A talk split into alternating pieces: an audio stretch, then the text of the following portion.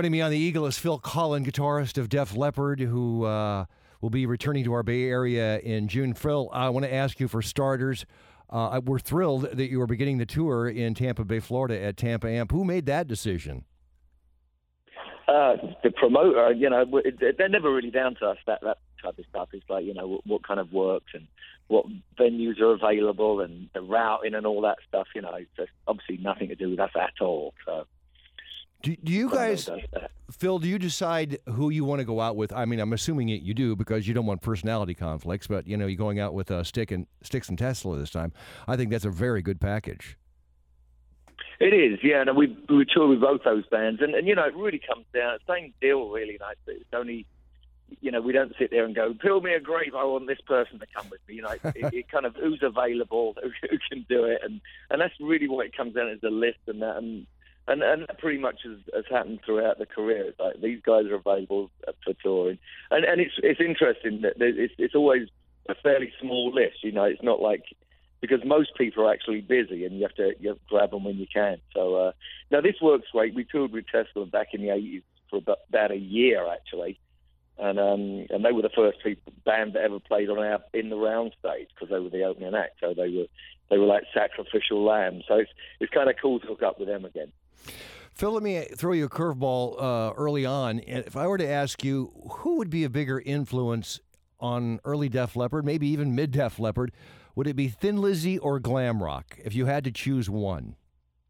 Yeah, it'd be glam rock. You know, I mean, there was so many bands were influenced by Thin Lizzy, as we were, but we wanted to do something a little different. You know, you found that the, the bands were, were, were being kind of influenced by Thin Lizzy sounded like them, and, and we, we just took, you know, leaders and notes from them and, and stuff. But uh, yeah, I think the glam rock thing had, had such a certainly on me and Joe. It had, it such a huge impact. No doubt. I want to uh, talk about albums past and, and future. Specifically, let's start with Hysteria. In the Hysteria sessions, did you guys know midway through that this was going to be the album that, that truly was the epic album for Def Leppard? Um, we knew it was going to be different. I think, you know, when, when we started that album, it was, it you know, it took ages to do. But uh, Mutt Lange said, look, let's not make Pyromania Part Two because every other rock band in the world is doing that. They're, they're kind of copying that. So let's let's do something that's just radically different. And it was a bit of a, a, a chance, really. You, it was it was a gamble because um, actually when it first came out, it, it kind of didn't really do anything, and everyone's going, "Oh, just lame. This ain't rock and roll," and all all of these things. And all of a sudden you know, everyone's blowing smoke up here like a, a year later when it when it goes to number one twice and has you know seven singles off of it. So it was um it was an interesting thing, but like I said, it was a bit of a gamble. But um, uh, really, it was was down halfway through it. I, I thought it was really special. Actually, it, it started taking on that kind of a, a, a thing of its own. You know, it was, it was an entity, like a living, breathing entity, and it kind of. Uh, the songs were different, and it, we thought if this if this goes, it's going to really go, and it, and it did, fortunately. So you kind of knew track after track then that. Well, that one felt pretty good and sounded pretty good, and then all of a sudden you had another track in the can, and then all you know you look like you got four or five done. And it's like, wow, this is really starting to sound pretty good. Yeah, and they, you know, I remember playing my mum one of the, the early versions of Love Bites, and it brought her to tears. And I thought, wow, that's, that's weird. That's never happened before. So uh, it, it, had, it had a kind of it had special elements to it. You know, you play it to it, and really heard that before. It was like a an absolute, you know, hybrid of, of hard rock and you know, like Queen and ACDC and a hybrid of that, but also pop and, and, and stuff that was happening, you know, on the radio. Everything from Prince to the Police, you know, it, it was just a blend of everything, and it kind of it really worked. It was um, very open minded, and I, th- I think that was that was probably the main reason why it kind of was so successful. You know, at that time it was, uh, it was very brave and, and just had, a, had an open-minded kind of feel about it, about what, what we're doing. We, we weren't kind of put off by by other influences that the rock bands usually are. It was an amazing uh, effort, no doubt. Um, I want to fast forward, Phil, and we're talking to Phil Collen of Def Leppard. I want to fast forward to uh, 2015, the year that we are in. You have something coming out, uh, Def Leppard, what, later this year? We do, yeah. Um, we're still working. On it. I actually just got back from, from Dublin, Ireland. We was um, putting finishing guitar touches on it, and, and we've we've done so many backing vocals on this album. It's like it sounds like a monster. Um, we're really thrilled with it. I think it's the best thing we've done in years, and it's um, it's really exciting. The, the, the guitar stuff, the, the heavy stuff's really heavy and, and loud and aggressive. And you know, the interesting thing, we started off, we thought we was going to do like one or two songs. We, we were like, that's a bit weird these days, and no one really buys them. No one's really interested.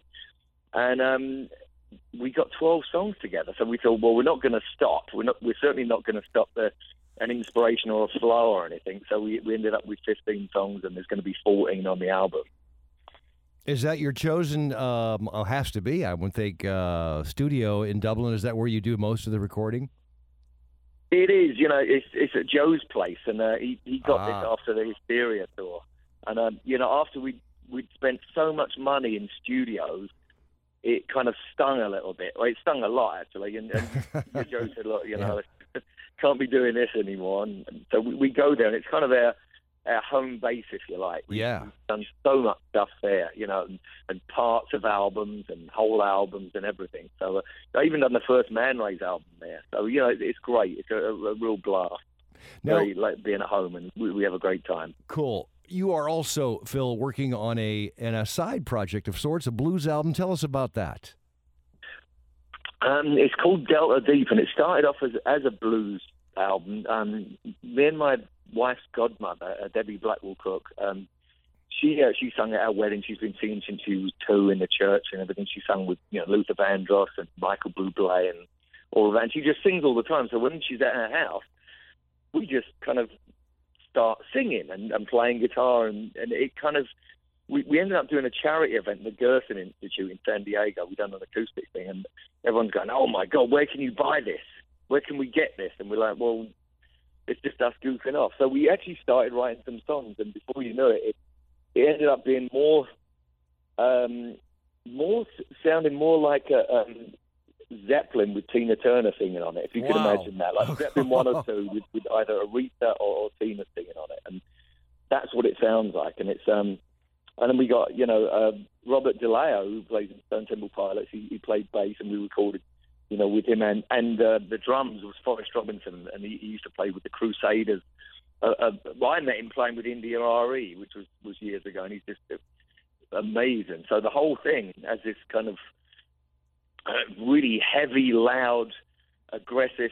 And it's not really blues. It's kind of you know it's as blues as Zeppelin was, if you like. Some of it sounds very bluesish, but it's it's just got a, a different kind of aggression to it as well. I can't wait to hear it, no doubt. Now, Def Leppard. It's really fun uh, Def Leppard, Styx, and Tesla, Tampa Amp, June 23rd. Tickets went on sale last weekend, and uh, we're real excited. Before we talk a bit about the show this time out, I want to ask you when you guys go back out, let's say, you know, you've been off for, I don't know, of course, you guys work a lot, but uh, still, when, when you know you're going out on a major tour, is there a certain conditioning prog- uh, uh process, or do you guys have to work out a lot, or do you have to, you know, uh, really kind of not necessarily get in shape, but get ready for the tour physically?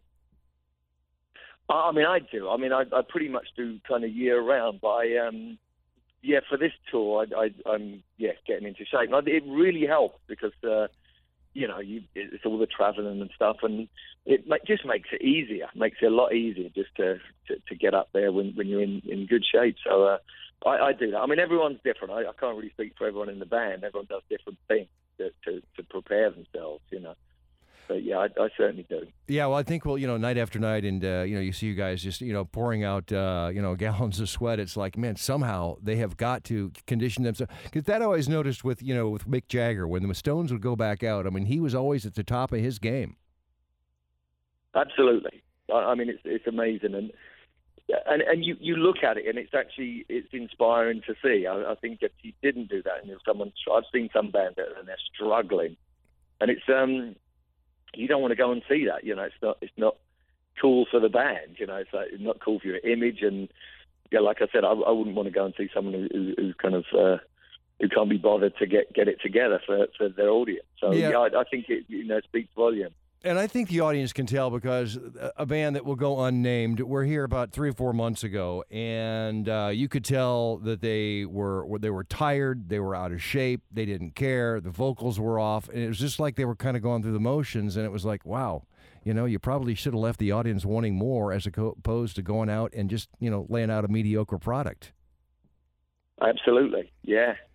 Uh, now, tell us a little bit about um, have you guys kicked around a set list yet? I know we're still, you know, a few months away, but you have you kind of put together what you're going to be doing perhaps from the new album and God knows you got a grab bag full of hits to choose from for whatever you want to fill the set up with. Yeah, um, we're not going to play new songs until the album's actually released. So it's, it's probably going to. We, we trying to get it finished for April when, when we hit Canada. You know, that was the first date, and um, we, we we're going to miss that deadline. So um, it'll come out while we're on tour at some point. So we, we're going to hold off on on the new song for live yet, but um, we are going to dig into some when we done the the Viva Hysteria thing in Vegas, you know, we had, had a pool of about thirty odd songs, and you know, real deep cuts and stuff that we hadn't played and that we'd never played, or, or stuff that had, hadn't been played for years. So I think we're going to grab a few of them and kind of randomly throw a few of them in every every other night or so.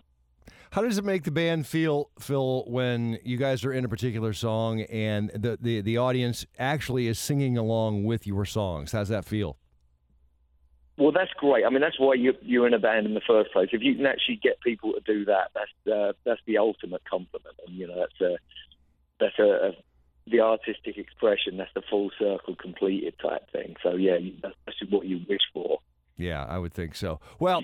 We are plenty here uh, excited in Tampa Bay to uh, see you guys roll back through Def Leppard Styx, Tesla June 23rd, Tampa Amp. Uh, it is going to be some fun. Uh, speaking of being in shape uh, and conditioning, uh, Phil, I don't need to tell you, June in Tampa Bay, Florida, it's going to be pretty hot, pretty humid. So you you better be ready to go. Good. I, I, I love the hot. You know, I live in California, and I think that was one of the reasons I left England was, was the, the weather was driving me nuts. And uh, no, I love that. So yeah, I always have a blast in, in Florida as well. It's great. Can't, can't be hot enough. Very cool. All right, Phil. Listen, uh, great catching up with you, and and safe travels. And we will have some fun when you arrive in Tampa Bay on June twenty third. Sounds great. Thank you.